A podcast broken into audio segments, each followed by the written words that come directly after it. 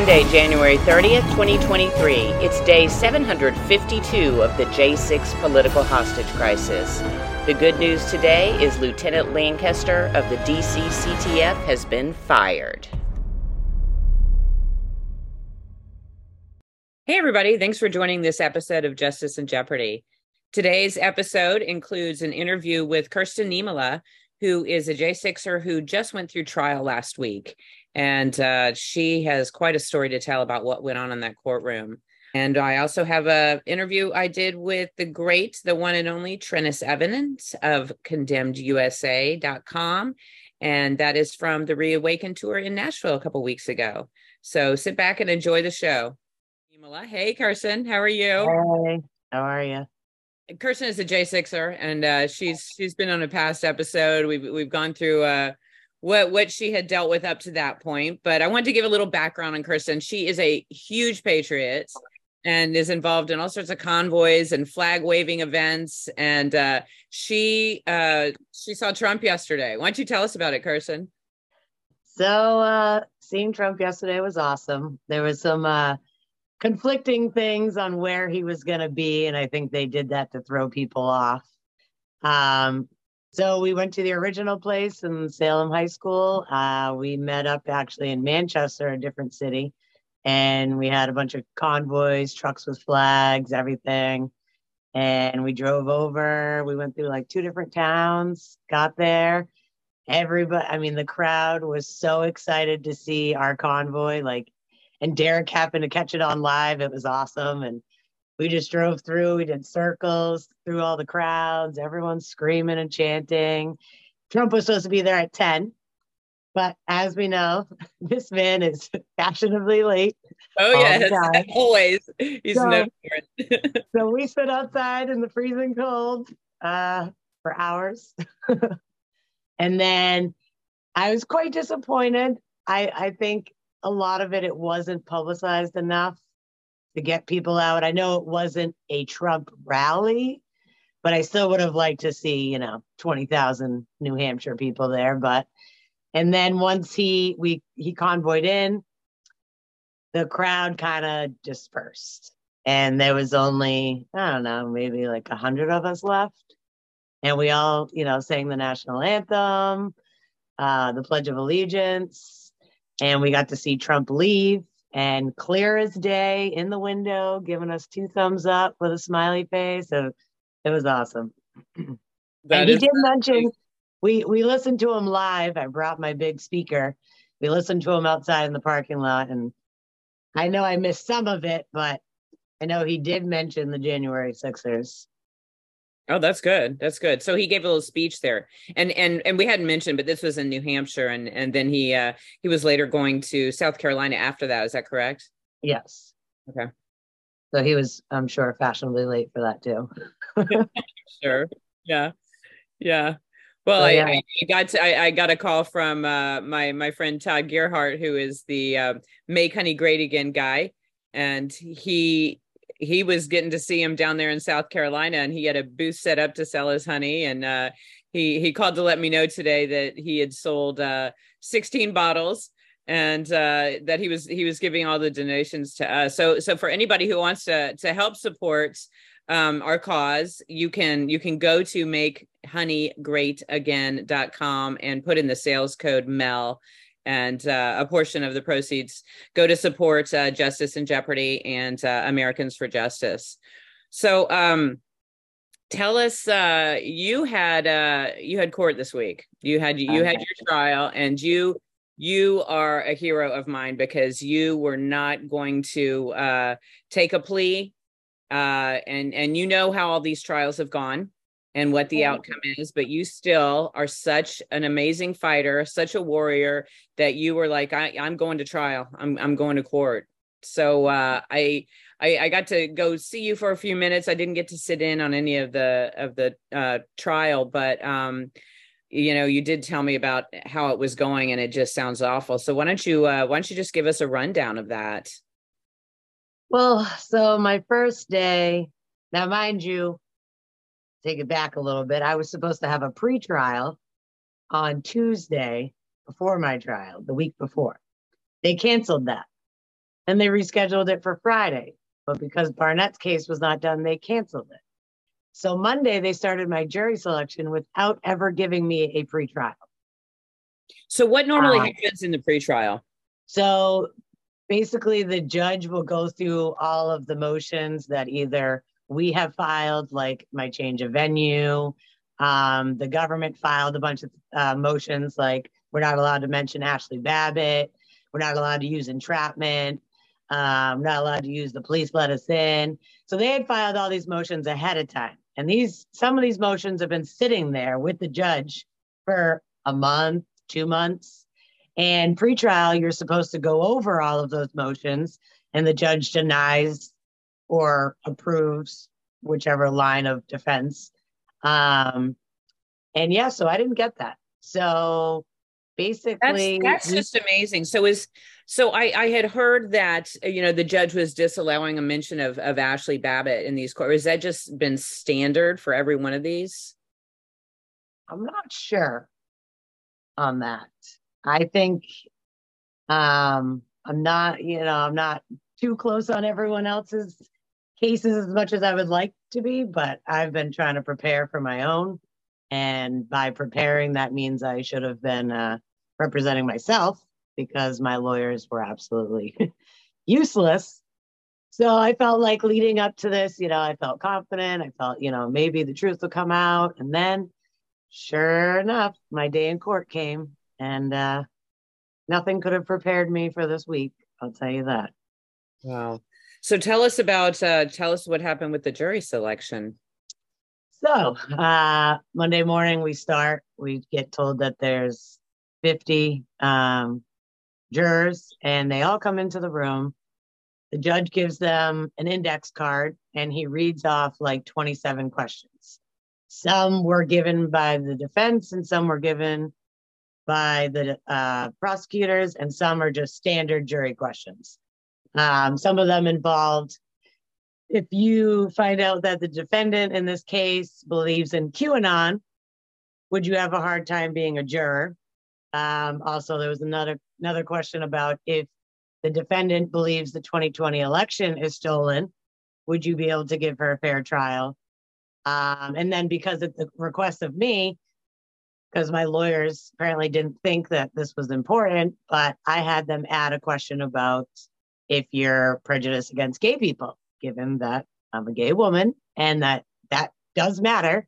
And okay, you could have selected somebody that wasn't, you know, against QAnon, but you selected jurors that are against gay people. So there were questions like that, and then the basic, you know, jury questions.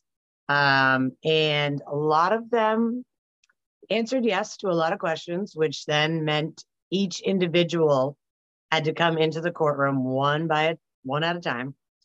And the judge would ask them about these questions that they answered yes to. Um, and he i think he he striked maybe four or five people and that was because i think he had to show face on something that he it wasn't 100% corrupt so like jurors that got up there and said i believe everybody everybody that went to january 6th is a terrorist you know he striked that person um, and then there was somebody that he personally knew and was friends with, the judge. So he was excused. But then it got down to the judge even made a comment, well, this isn't looking very good. And of course, you know, I mumble under my breath, well, if you would have given me my change of venue, we wouldn't be having this problem. uh, it was quite convenient that almost everybody lived within a mile of the Capitol that was there that day for my jury selection. You're talking, you have people that work for the DOJ, you have people that used to work for the FBI, you have people where they intern or whatever for a senator or a congressman that was at the Capitol that day. Their best friend is a Capitol police officer that was injured that day. Uh, law professors. Um, it it was it was wild. Um, and then to top it off, there was maybe five people that I would have even thought could have been neutral. And of course, the prosecutors get six strikes. So they striked anybody that was remotely neutral. Um, and then towards the end, when we were getting down to the 14, I started seeing jurors that we wanted more than others, I guess. And all of a sudden they were walking away, getting swapped out. And I asked my lawyer, what's going on? And he's like, oh, I must have messed up on the numbers. So he's all confused, messed up on the juror numbers, picked some of the wrong ones to strike. Um, and then I said, you better address the judge. So all of a sudden we get on the phones with the judge and he would not allow him to correct it. So I got screwed not only by the jurors that were selected to be there that day, I then got screwed by my own attorney and then screwed by the judge for the few objections that my attorneys had for said jurors that the judge approved. And he says, nope, I think they can be fair and impartial. But the problem is, is that it's almost like the prosecution and the judge rehab these people back. So these people have already expressed and answered, I don't know, 10, 10 out of the 27 with a yes, which means they have a problem with something that was asked. And, you know, some people would sit there and pause for what I felt to be like a minute when he's asking them, you know, can you set your feeling, your personal feelings aside? You know, do you feel like because you have friends that worked at the Capitol that day who were traumatized, you know, is that going to affect you? And some of these people were like, um, um, I, I mean, I, I think I can be fair. You think? No, that that's not acceptable. It's really unbelievable. I mean, we hear this in courtroom after courtroom that that the judges are like, "Oh, oh, you don't think you can be neutral? Oh, I think you can." yeah. Yeah, if I give you strict instructions, can you can you, you know, do as I ask you to? And I mean, even then they still hesitated. But nope, as long as they said maybe, you know, they were accepted. Yeah. Yeah. So, I mean, when you're having a jury trial, essentially, when you know from day one that you're you, you're screwed, it kind of makes the process just want to get done and over with because you feel like you're you're never going to get hurt anyways. You're ju- you're not going to get justice because now you know that you have 12 people that are stacked against you. So, it, you know, it was very discouraging.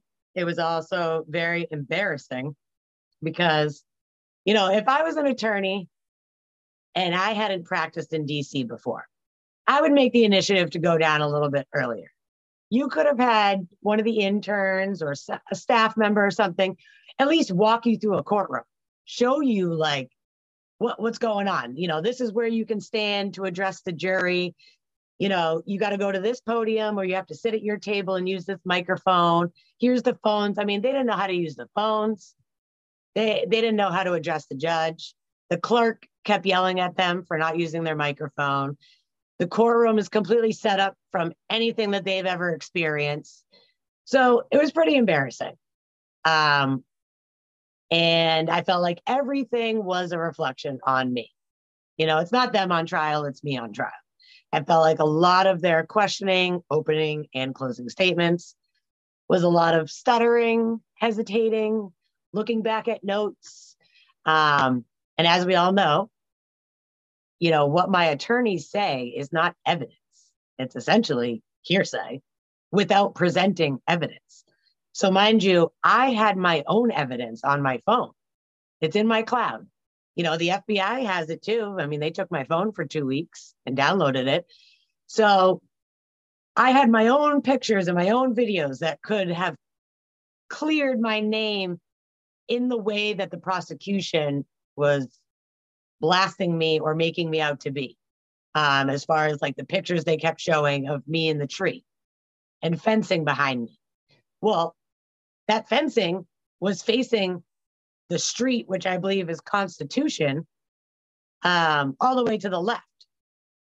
So that's not how I came onto the lawn. And if they would have shown with my own pictures and videos where I entered the lawn, as many have already testified, that all that fencing was gone by one o'clock. I didn't get to the Capitol until like 156. So, you know, they painted this whole prosecution on, you know, Miss Niemela bar- went, you know, barricaded through all the fencing. She stormed the Capitol. She pushed through cops.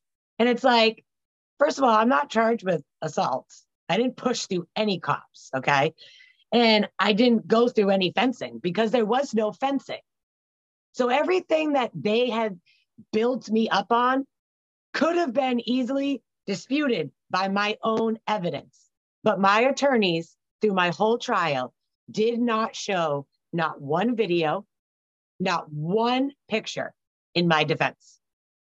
And essentially, they let this prosecution hammer me in this trial and paint me as a right wing extremist, terrorist, uh, supposedly because I shared things on Facebook that I wasn't the author of.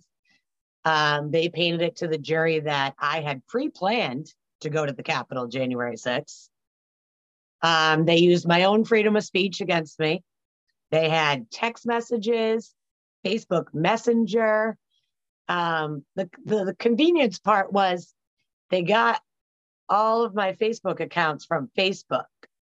But when asked about my videos, they said that they didn't have access, that they disappeared or that Facebook didn't have my videos.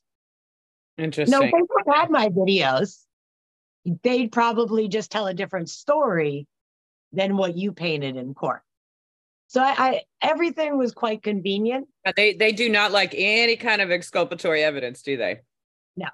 Mm-mm. And my lawyers didn't even attempt to.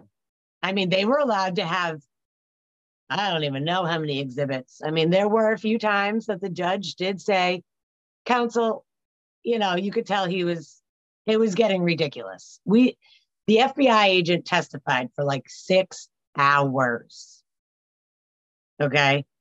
And he was the one on the stand when they went through all of my pictures, all of my videos, and they would literally pause every 10 seconds.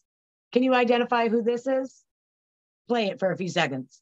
Can you identify who this is? It's like, listen, we're not disputing that I was there.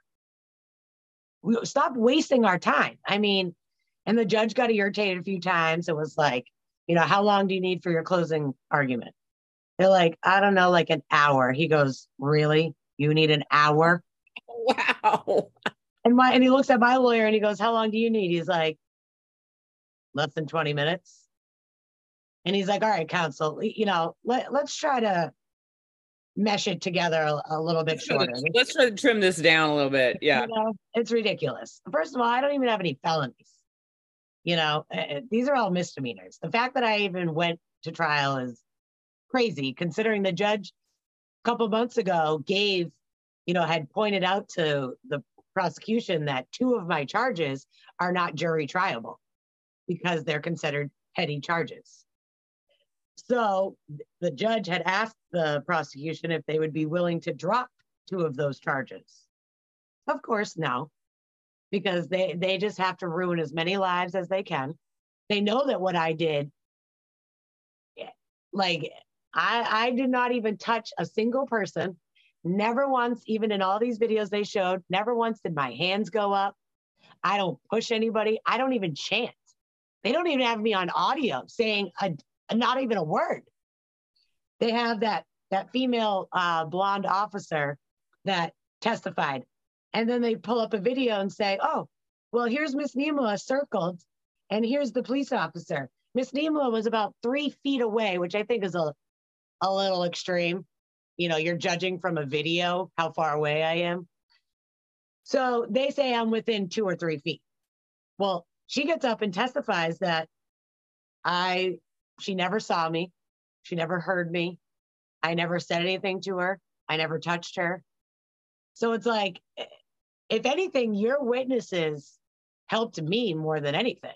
But it still didn't matter because they're law enforcement. They're from the Capitol. So whatever they say goes. Um, and I love how the FBI lied on the stand a few times. You know, one about surveillancing me and being asked about that. And I had written a text message. Now it's hyperbole. It's, you know, people say it all the time. Hey, I'm going to kill you. You know, it's it's a phrase. People don't actually mean it. So I believe it was January 17th. I had written a text message and a bunch in a group message with a bunch of patriots. And I said, you know, if things don't change, we're either going locked and loaded. Uh, we off ourselves because who wants to live like this? Or we buy land and live off grid. So this was presented to the jury, mind you. Yeah, and how many of us have not said stuff like that? Okay. You know. So they they cross-examined the FBI, and he was like, "So, um, did Miss Niemela ever come back to DC in the last two years?" And he's like, "Uh, well, I I don't know. She could have." He goes, "Agent Hasabaka, come on." You just got done telling us that you have been surveillancing Miss Niemela that you have been establishing a pattern of life, who she hangs out with, where she goes. So you were obviously following her. And we know that you have access to her phone. So I'm going to ask you again Did Miss Niemela come to DC in the last two years? And he was like, No. Okay, because yeah, that was hard to answer, I guess. And then he said, Is Miss Niemela sitting at the defense table right now? Did she off herself? No. And oh did point in time live off grid? And he goes, Well, I mean, her and her friend did buy a camper. Goes, Okay, many people own campers, but you were surveillancing Miss Niemela's cell phone, were you? Yes. Now you need a grid to have a cell phone, correct? and he's like, Yep. So is it safe to say Miss Niemela wasn't living off grid? Yeah, you could say that. I'm like, oh my God. And then, you know, I shared something that Elijah Schaffer apparently posted on Twitter that day. And they're saying that the UTC time on Facebook things that they've gotten from Facebook, at the beginning, he testified that it's five hours, you would add five hours. Then in his next testimony, it's that you subtract five hours. So they're trying to say Mind you, I have a like 15 second clip of when I first walked in the building. Then my phone died. Everybody knows that. Everybody in New Hampshire, like 15, 20 people that were trying to get a hold of me, were calling everybody else's cell phone because mine was dead. They're trying to now say that I reshared that while I was in the building. My phone died after the first 15 second clip of us walking into the building. Wow. Also, a clip from my phone that they didn't show. So they're very pick and choose on where they get their information. He also testified that those pictures and videos did not come from my cell phone. They it was me in a tree by myself on my cell phone. It's on my Google Cloud. They are my pictures. So I'm like, I, I don't get why you would lie about that. Or is it because you only submitted certain things from my phone that you want to say, oh, these came from a group message? Yes, I may have shared them, but we know that you had my phone. So we know you have everything that I took that day. But why hide that? So, I mean, yeah, it's, it's, it's really just disgusting because they know they know that they are having to come up with evidence and to and to try to prove uh you know malfeasance and crime and and all of that um you know unworthily that that that none of this really adds up no and then uh so one of my witnesses he's a family friend and uh i worked for him for a while. He's a master electrician. So he went to the capitol that day but he did not go in. So when they found out he was on my witness list the prosecutor addresses the judge at the end of the day and gives this whole spiel about how he needs to talk to a private attorney, that he needs to be, he needs to understand his Fifth Amendment rights, essentially beating around the bush of we could now arrest you if you testify for being on the lawn. So they pulled that card. um, and then what I found really crazy to me is, which is kind of what steered me away from testifying, which I'll get to that after. There's there's more than one reason, but what they did to my witness was extreme. Um, for one, they asked him, you know, hey, is it true that you have pending fraud charges? And of course, my lawyers objected, and the judge, you know, asked the def- or asked the prosecutor, why are you bringing? Well, how is this relevant? Well, it's to show uh, credibility. So now, mind you, nobody knows they took a break deliberately right before he was testifying to go find out whatever information they could to try and use against him. First of all, this is an ongoing case that has been going on for four years. It's family related. It's a brother and sister fighting over who had, you know, rights over their parents. It's a whole big sham. Mind you, it's been open for the last four years and nothing has come of it. Well, well, that's the new thing. That's how they do everything now. Exactly. There's let's no more, you know, yeah, there's there's no more uh innocent less proven guilty. It's uh if you get charged with something, then then you're guilty. Right. Yep. And um, so then the best part was, and again, you know, my lawyers didn't object, which I feel like they should have. I feel like this turned sexist real quick. So he had asked my witness on the stand, um, What do you do for work? And he's like, I'm a master electrician. And you said that Miss Niemela worked for you. Yep, she she has on and off for five years. And um, how many how many women do you see in in that field? And he's like, I mean, not as much as guys. And he's like, okay, so, and you also said that Miss Niemela does construction, right? He's like, yeah. And he goes, and how many, how many women typically are in that, that line of work? And you could see Mark's on the stand looking all confused, like, what are you getting at? And then he's like, so it's safe to say that Miss Niemela is pretty tough, huh? You know, she, she speaks her mind. She's she's, you know, not going to be bullied or or pressured into doing something. And I was like, wow, you people are something else. That's so, unbelievable. I, yeah, I was trying to figure yeah. out where they were going with that myself. It's crazy. And then they kept bringing up, you know, a threat to democracy. And again, I almost wanted to be like a kid in school and raise my hand and stand up and be like, it's not a democracy we're yeah. a constitutional republic. Well, yeah, I mean that that phrase has been used. We, I mean, we've seen them obviously using it in the in in the media and and uh, the the left wing politicians using that phrase over and over. But it's been heard in these courtrooms too. Yep. And then they brought up, you know, a group message where we had said, you know, um, all the people that have gone against the people and against the law of the 10 days to investigate the votes, that it's treason so then, you know, they start asking him about that. So is it true that you and your friends think that these politicians um, are committing treason? And then he's like, and you know what the punishment is for treason, right? Because you know, you guys brag about it, right? Here, here's a text message of saying hang them high.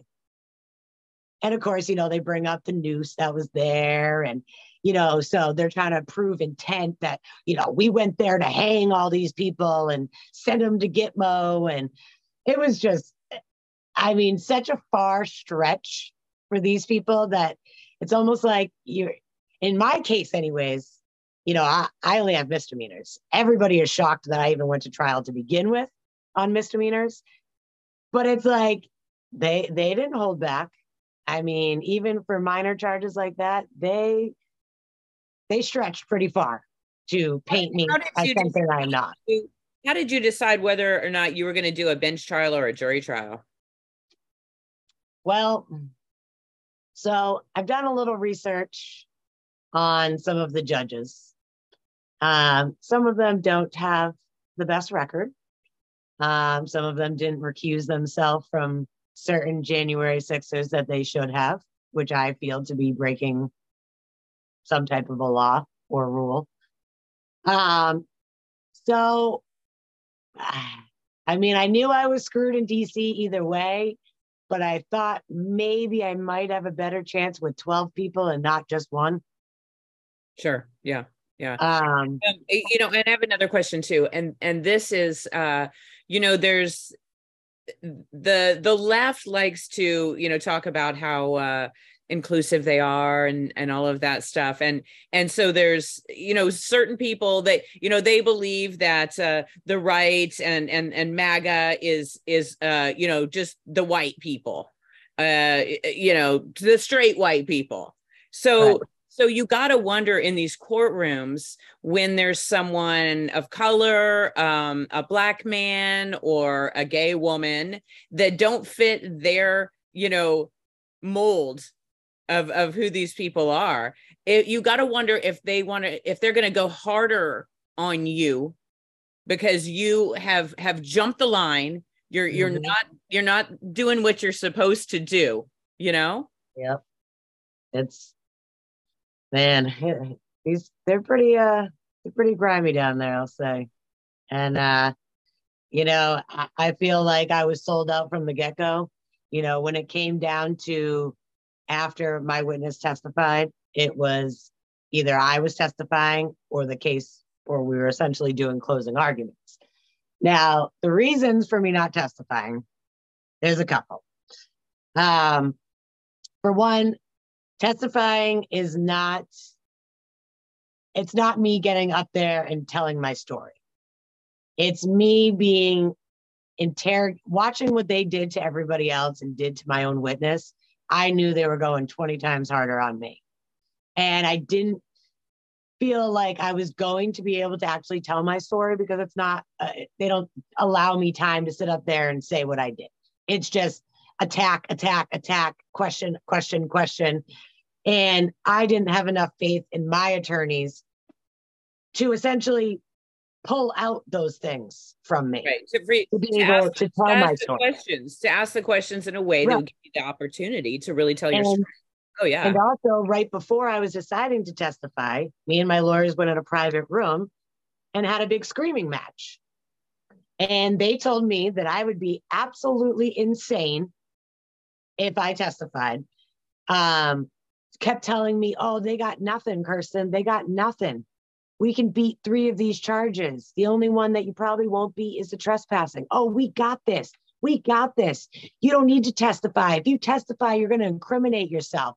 So I got them telling me this, me knowing I can't really tell my story, watching what they did to my witness, and then, um, and then also if I testified, there was going to be a scheduling conflict because my judge has vacation. So he has to leave by three o'clock on Thursday. So if I would have testified, it would have put us past that. And I'm like, you know, and this is why I went off Like, my this is lawyers. this is my life and you're worried about your vacation well, this is my thing. I had asked for months to file an extension for many reasons. For the evidence that keeps coming out, for the fact that my attorneys were not prepared, for the fact that they even refused to call David Sumrow um, as I was going to have him testify in my trial. They refused. They refused to speak to half of my witnesses or allow them to testify. So with with nothing prepared on their end, feeling like they were just paid and bought for anyways. Um, so all of those things added together and knowing I had to be there even longer, and then what? They have some other judge come sit in. Like, I didn't know how this was gonna go. Was it gonna, you know, spring out past the weekend? I mean, this trip's already cost me two thousand dollars with and I don't have a GiveSendGo. I don't I don't have any help. And um I just I didn't want to do it. And then also, you know, figuring that I was already going to be convicted. Yeah. I mean, I had maybe hope for one one or two jurors.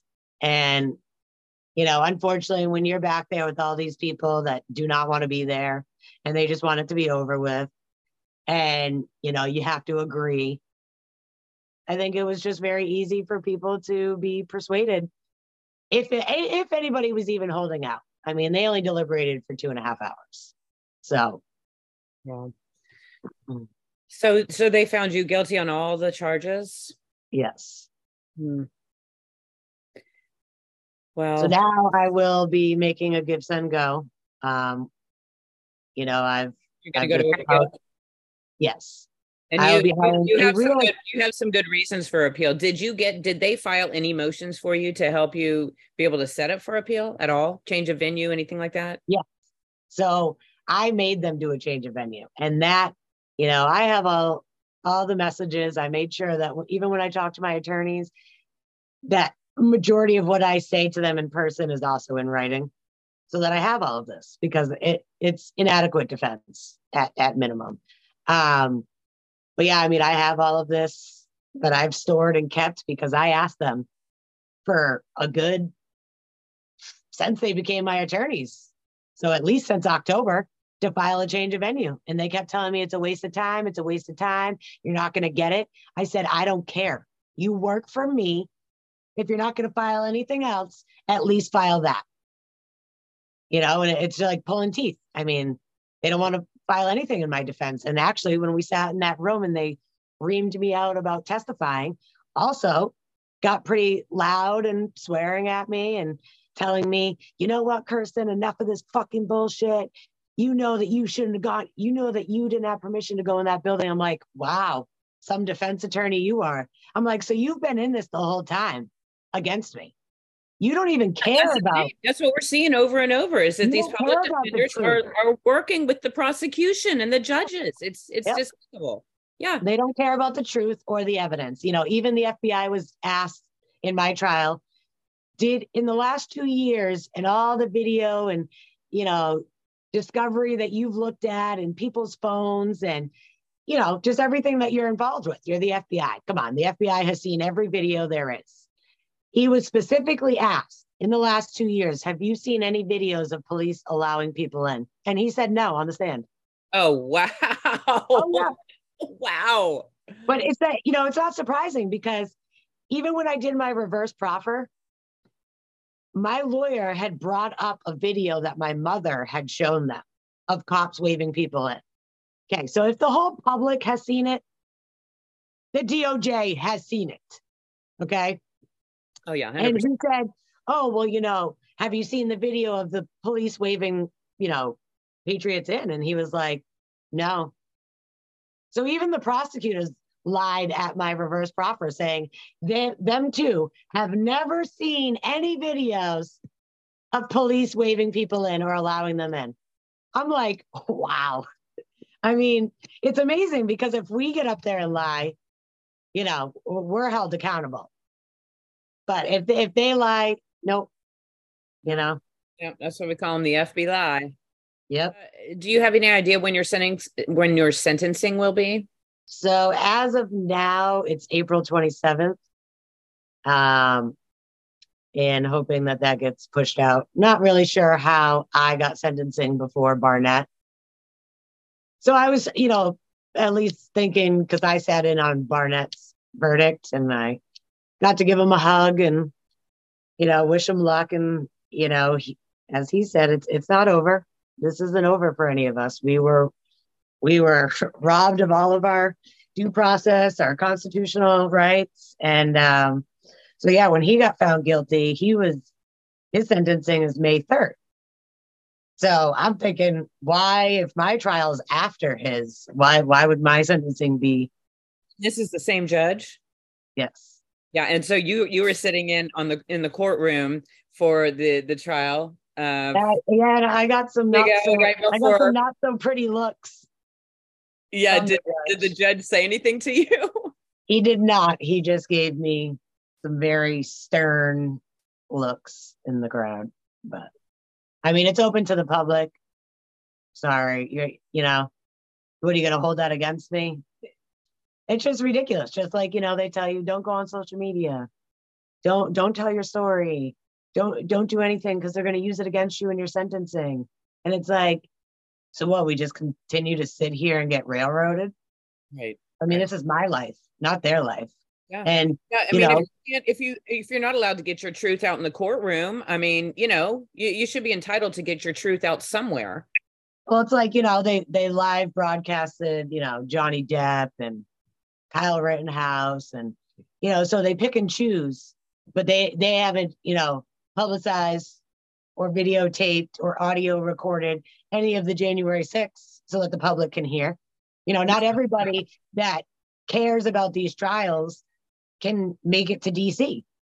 And I think it's unfair because the public has no idea of what is happening behind closed doors in these courtrooms. Yeah. And I'm sorry, but hopefully on an appeal, hopefully we get granted our change of venues because I don't think the outcome would be the same if you didn't have people that are so personally affected, traumatized, they couldn't go to work the next day. They're friends with all the people that work at the Capitol. I mean, that's not that that is not a fair and impartial jury of my peers at all. You're going to set up a Gives and Go so we can support yeah. you getting an appeal attorney. Yes, I am. Okay. Okay. A lot of people thought I should have just bent at the knee and been done and over with this a year ago, but I just I can't I can't for myself and I can't for all the other patriots because, you know, I can't sleep at night. This is this has been horrendous and I, I have to stand up for what's right. God bless you for doing that. I think it's amazing. Thank you for being such a fighter. More Americans need to stand up, but I think America is too afraid of what they've done to January Sixers that everyone's afraid to stand up, and that's that's a shame because I mean our country is getting more unrecognizable every day. Yes, it is. Know, and I I pray for all these January Sixers that are detained, and I mean the lawsuit that is going to happen when all this is said and done is going to be the largest payout in U.S. history. Oh, you, yeah. you, can't, you can't you can't take back you can't give back the, those freedoms and pursuit of happiness and you know all the things we're supposed to have the rights to have. And you know these people have missed out on their children their wives they've lost their houses they've committed suicide. And you know i mean i'm obviously not in jail right now but uh, you know i'm still on probation. I have a lot of restrictions still being harassed and you know it hasn't been easy um, but my heart does go out to the Patriots that do have it a little worse right now. And I just pray for justice and, you know, the 14,000 hours needs to be released. And the truth, you know, truth will prevail. Absolutely. Well, Kirstyn, you hang in there and um, I will, let's get that GiveSendGo set up and uh, I will, I will share that. And uh, thank you. Thank you for fighting and I want to thank you. And uh, you know, I got to meet Ashley Babbitt's mom, Micki, and uh, Nicole. And I'm just, I'm very thankful, and I hope you guys know, you know, how appreciative we all are for everyone taking a stand and not just sitting on their couch eating bonbons, forgetting about all of us American patriots suffering. Somebody's got to be on the front lines, and I'm yeah. uh, proud to be on them with you. So awesome! Thank you. Thank you, Kirstyn. We'll talk soon. All right. Sounds good. Bye. Take care. All right, we're back day two of Reawaken Tour in Nashville. Thanks for joining us, Treniss. Hey, thanks for having me, Mel. So Treniss Evans is with us, and uh, he spoke last night on the stage with uh, Lara Logan, and uh, you guys got to sing the anthem at nine, which was beautiful. That was amazing. Oh, shout out to my brother Pi. Yeah, yeah. Yeah, sing for freedom. Something I don't talk about very often. We did this at a Donald Trump rally in South Texas.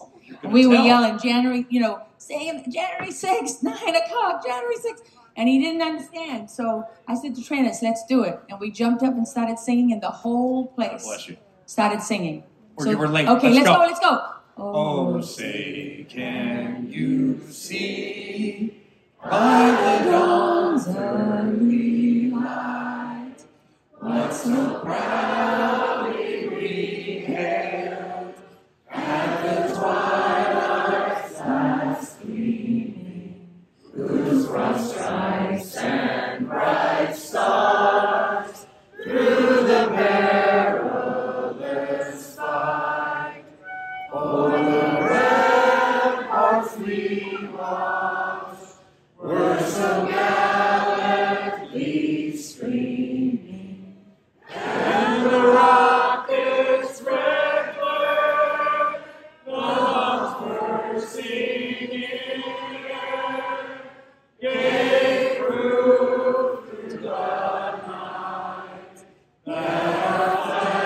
Now,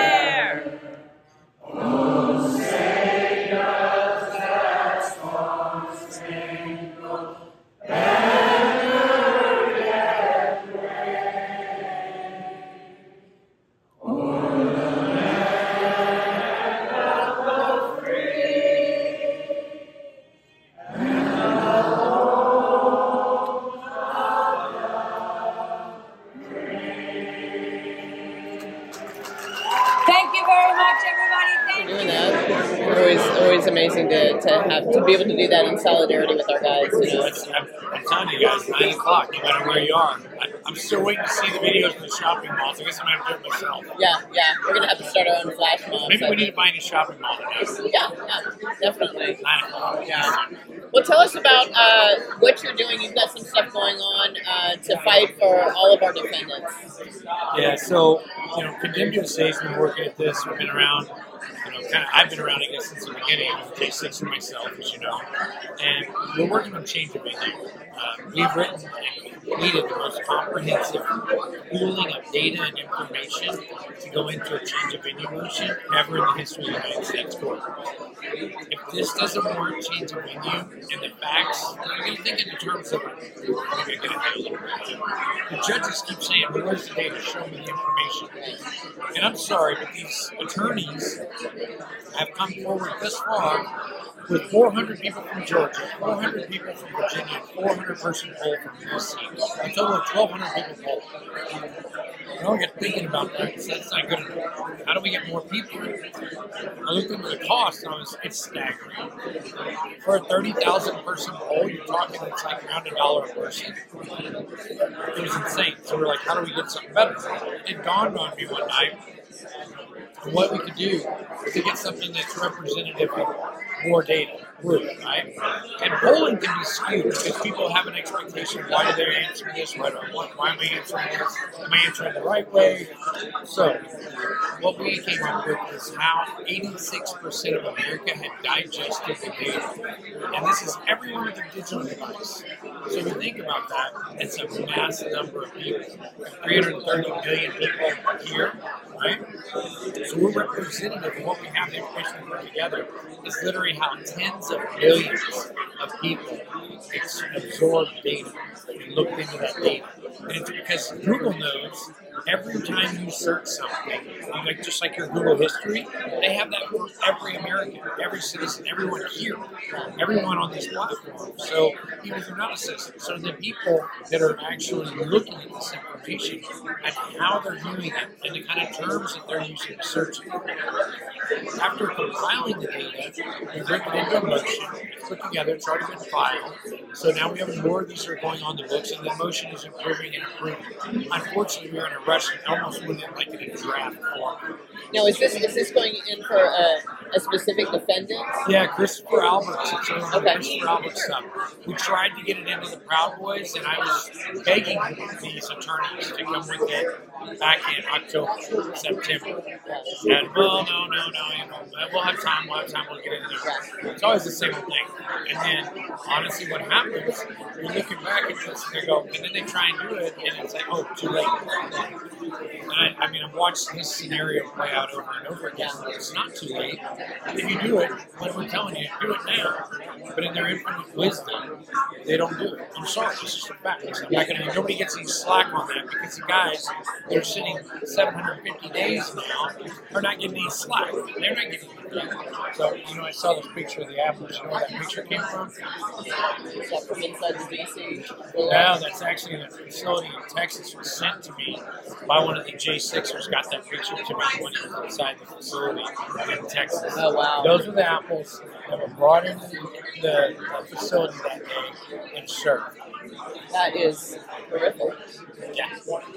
That, So they were saying basically, like if you flip it over, like some parts of it are good, right? Yeah. They literally eat around the mold itself. So that's what qualifies as several people's. That was their ration, if you will. Hey, at least they're getting fresh fruit, right? It's bad. It's bad. It's really You'd be better off trying to make toilet wine with that than you would uh, trying to make uh, fruit. Yeah, juice. yeah. It's terrible. I, I saw that. I mean, I knew exactly. because They came out of the jail to me, and I immediately said, "I've been this for a long time. It's great. It's horrible. It's great that people can see this is how they're being treated." So uh, that, that's where you are in this fight right now, and you're you're waiting to see how this motion comes Yeah, down. we have change of venue working, and we have a due process resolution well. Okay. So due process resolution explains that the arrests are happening incorrectly. I've been screaming about this since the beginning. So we've been fighting that. We've been asking the Attorney Generals to get involved. The Attorney Generals of the state of Texas Mississippi, uh, West Virginia. I've been on the phone with every one of these people, or in person with them, asking them, why are you not upholding the state constitution? So, is this have to do with with the FBI doing the arrests when really it should be the County sheriff. the sheriff? Yeah, yeah, I've been screaming this since the beginning. I mean, I literally over a year and a half now we've been yelling about this. I actually filed charges, or filed a complaint with my county sheriff for charges we filed. Wanted the DA to take up the charges against the FBI for abduction and kidnapping. Sounds crazy, but it's not any crazier than them asserting and assuming power, plenary power they don't possess. Right. So I've, I've become quite the expert, and I've offered to debate it. I've actually debated it with two attorney generals who like, here's where you're wrong, show them in the law, the 900 section of the criminal code in the state of Texas. And they're like, oh, gee, Louie Gohmert got it. He was a judge. He understood. Yeah. So when Louis and I had this conversation, I don't understand why no one's doing it. Because it doesn't get votes. That's why. It's like two one pocket. So, is that is that going to go anywhere? Do you think? Um, actually, I just got a commitment from the American Project's going to be helping us with that. So now I think we're going to be able to reach it. We've resolutions passed for county parties now over a year. Um, it's a slow go to get this county and that county. The American Project can reach all the counties at once. So we're going to get them running out. So I think we're going to see a pass and we're going to pass really quick. I'm dealing with some congressmen now. Uh, someone you introduced me to, I worked with, got a chance to talk to you a little bit. Uh, recently in Houston at the J6 event there. So, you know, they got some of are doing something. It's the second anniversary, it's two years later. But I, you know, think they're doing something better than nothing yet. It could have been faster. I mean, imagine it. You're going to sit 750 days in jail, and then someone's going to like, oh yeah, maybe we should look into this. Yeah. Well, you know, it's it's it's time we go on offense because we've been playing defense for a century, and it's you know we we we've Not given getting us very far. What's that? Not getting us very far. No, it's not, and, and all we've done is play defense when when uh, you know, and, and then it's like we're like, oh, okay, we'll give you an inch, and then they take two miles, and, and we never we never go on the offense, and it's time we do that. That's the only way we're going to win this at this point. Well, yeah, this country should have been on offense this whole century. It really should have been away. Yeah. But, you know, everybody's going to Applebee's and uh, Johnny's Knees and Susan's Recital, barbecue on Sunday. Life's good, right? No problem. As long as I can do that, there's cold beer in the fridge and food on the table, we're all right. But it's not the way it is. This is a downward spiral. We've been raised here. It's gotten so bad that it's now, you can't refuse to recognize this. And we've so far from where we once were. But the due process, changing venue, those are the two big actions we're doing because this helps every Jason. And that's kind of where we've been. I want to un- I want to undo and stop the madness that's going on. No more shock and awe. We have enough. We have enough deaths, enough homicides, enough people gone that we have to recognize. And it's not being Well, thank you so much for all you continue to do, and uh, you, you've been, really been a, A bless you guys individual and all you do. I mean, I, we all watch it, you know, we all talk. It's great to see. I mean, I'm always so impressed with other people doing it too. It's like, Oh, 100%. I mean, that's, that's the great thing about all of our organizations that are able to work together and support each other, lift each other up, promote each other, because we're we're all taking different different strategies, focused on different things, and, and that's how we do this, you know. you got a dozen organizations working together or better. And then we I mean, I've never, and then we all talk to each other, we all work together. You know, there's an organization that sets himself apart. I'm not going to get into that. It does our own thing. Not my, not my lane. We've done a lot of coverage there. But all of us are working together, and that's truly representative of the America we need, the unity we need, the standing in solidarity we need, and the focus and push forward that we need to get somewhere. So I appreciate you, for what you do because you guys keeping this right. You keep the ball in the air at that DC level, right there, and for people to see that reminder. And God bless you.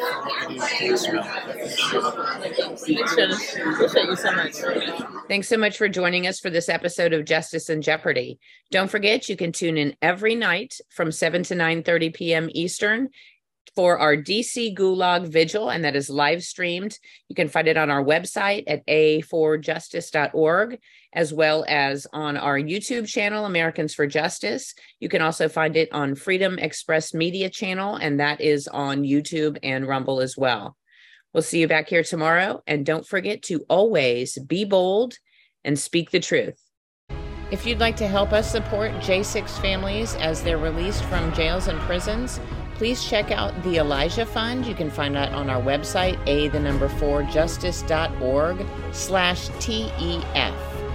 Americans for Justice Inc. is a nonpartisan alliance that vigorously defends the U.S. Constitution, the Bill of Rights, and due process across our great nation, which are pivotal to preserving life, liberty, and freedom for all. Too long we have played defense and are losing on all battlefronts through divided efforts. The root problem of election integrity, medical freedom, political prisoners, southern border crisis, CPS and APS, and others is one common thing a direct assault on the U.S. Constitution and due process. Americans for Justice is a nonprofit organization with local chapters in all 50 states, working with lawyers, legal scholars, and organizations to actively fight government overreach at all levels. Unite with us in the fight for our J6 political hostages and whatever else due process rights are violated.